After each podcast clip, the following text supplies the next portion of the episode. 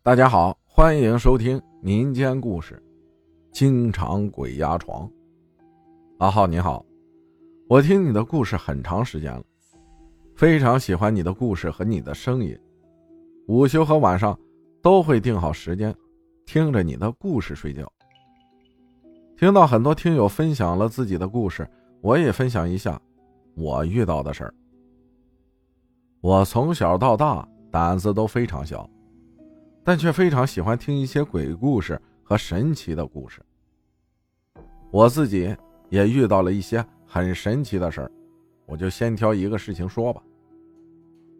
从我记事起啊，我妈妈经常抱着我到我们村的一户人家里，后来我才知道，那是一位神婆的家。从小我八字软，我是神婆家的常客。从我记事起，我就不敢关灯睡觉。听妈妈说，从我出生起，只要关灯我就哭，所以只好开灯睡觉。这个毛病一直持续到认识我老公以后。你们也许很好奇，为什么不敢关灯睡觉？因为鬼压床。有很多人都经历过鬼压床，但我几乎都在鬼压床中度过。我就选几个印象比较深的讲讲吧。刚开始一关灯，我就不能动了，也不能说话，眼睛还是半睁的，而且耳朵里好像有超声波一样，心里很害怕，但我非常确信我很清醒。只要我爸爸一打呼噜，我就得救了，能动了。没办法，我爸爸用一个很漂亮的酒瓶子给我做了一个台灯，我晚上就开着台灯睡觉。有时候家人等我睡着了，再偷偷的关上灯。上学住宿舍的时候，因为必须关灯，没办法，宿舍的同学就轮流和我在一个被窝睡觉。哎，终于毕业参加工作了，我住的还是集体宿舍，上下铺，我在靠门口的下铺，八个人在一个宿舍。但我鬼压床的情况好像更严重了。因为刚参加工作，和宿舍里的同事又不熟，我没好意思要求开灯睡觉，也不好意思让人家陪我睡，更不敢说我鬼压床的事儿了。一位同事关了灯，我们准备休息了。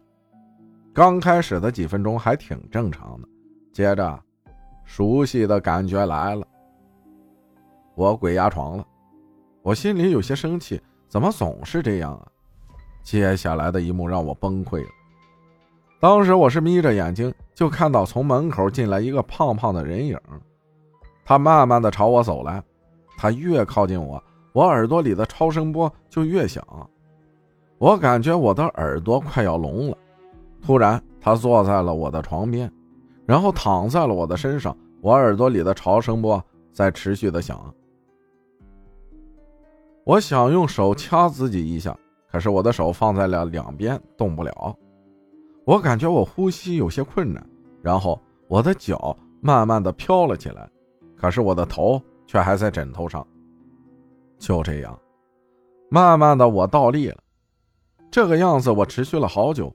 突然，我上铺的同事翻了个身，床吱呀一响，我的脚一下子落了下来，我能动了，我得救了。我一个翻身就起来了，马上就去摸灯的开关，把灯打开了。一开灯，上铺的两个同事醒了，在床上翻身。其中一个同事眯着眼睛问我：“要上厕所吗？”我也要去。我看了看门口，我哪还敢出门呢？我害怕，我鬼压床了。我带着哭腔说：“我们房间这么多人，别害怕。”说完，他就去上厕所了。他回来后，还是把灯关上了。我也没好意思说什么。突然，我想起我爸爸给我做的桃木剑，急忙从衣服口袋里摸索，终于找到了。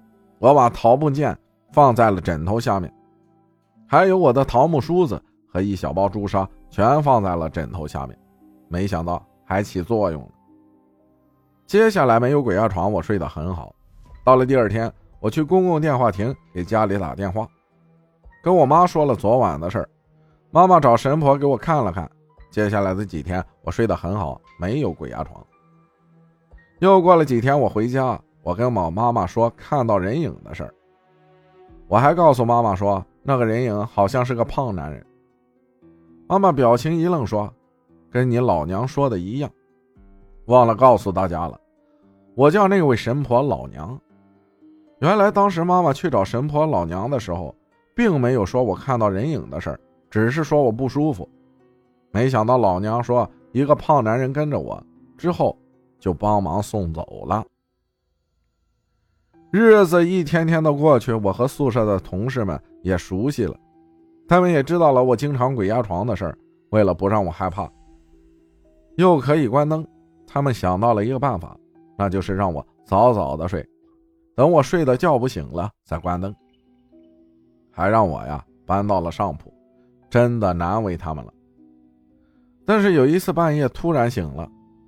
好歹外面走廊的灯开着，有亮光通过门口上面的玻璃照在了我的床上，我安心多了。就尝试着继续睡，但是几分钟后，那个感觉又来了。超声波在我脑海里持续的响着，我眯着眼睛看到床下站满了好多人，差不多有五六个，还有两个往我床上爬，其中有个抓住我的脚，使劲的往床下拽。当时我的心里简直要吓死了，太恐怖了。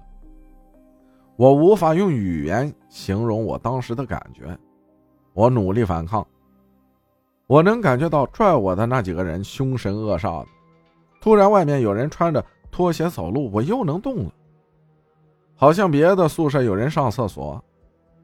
虽然我不知道是谁，但我从心里感谢他呀。我靠着墙坐在床上。刚才的一幕还没让我缓过来，我不敢从上铺下去开灯，我害怕下面的那些人还没走。这个时候，桃木剑、朱砂什么的已经不管用了。我突然想起来，我爸爸刚给我买的手机，那时候的手机啊是翻盖的，只要翻开就一直亮着。我急忙从枕头下面拿出手机翻开，那个时候的手机没有太多的功能，也就能打电话和发信息。所以我只是翻开手机让它亮着，我靠墙坐在床上不敢睡觉，偶尔看看时间，盼望着早点天亮。还是老样子。第二天我打电话跟我妈妈说了，那位神婆老娘让我回家，说是有五个人跟着我，还有三个是索命的，有两个是打算救我的，但是那三个索命的鬼太厉害了，他们只能远远的看着我。在这里，我先说明一下，我妈妈还是没有告诉神婆老娘我看到人影的事这也证明了我不是做梦，也不是幻想，是真的看到那些人了。看来那晚我看到站在一边的那两个人影是打算救我的，往我床上爬并拽我脚的是索命的恶鬼。回到家，老娘和妈妈就开始为我的事情忙活。我从镜子里看着憔悴的自己，黑黑的眼圈，眼睛凹陷，感觉自己要病入膏肓的样子。事后，我问我的那位神婆老娘：“我带着朱砂和桃木剑，为什么还会这样？”老娘说：“碰到道行深的朱砂和桃木剑是没用的。你从小就很鬼相。”遇到这样的事儿很正常。神婆老娘还跟我说了一些为什么遇到这些事儿的原因，都说说出来不太好，我就不说了。事情到这里啊，远远没有结束，欲知后事如何呢？我们明天啊，接着再讲。感谢大家的收听，我是阿浩，咱们明天再见。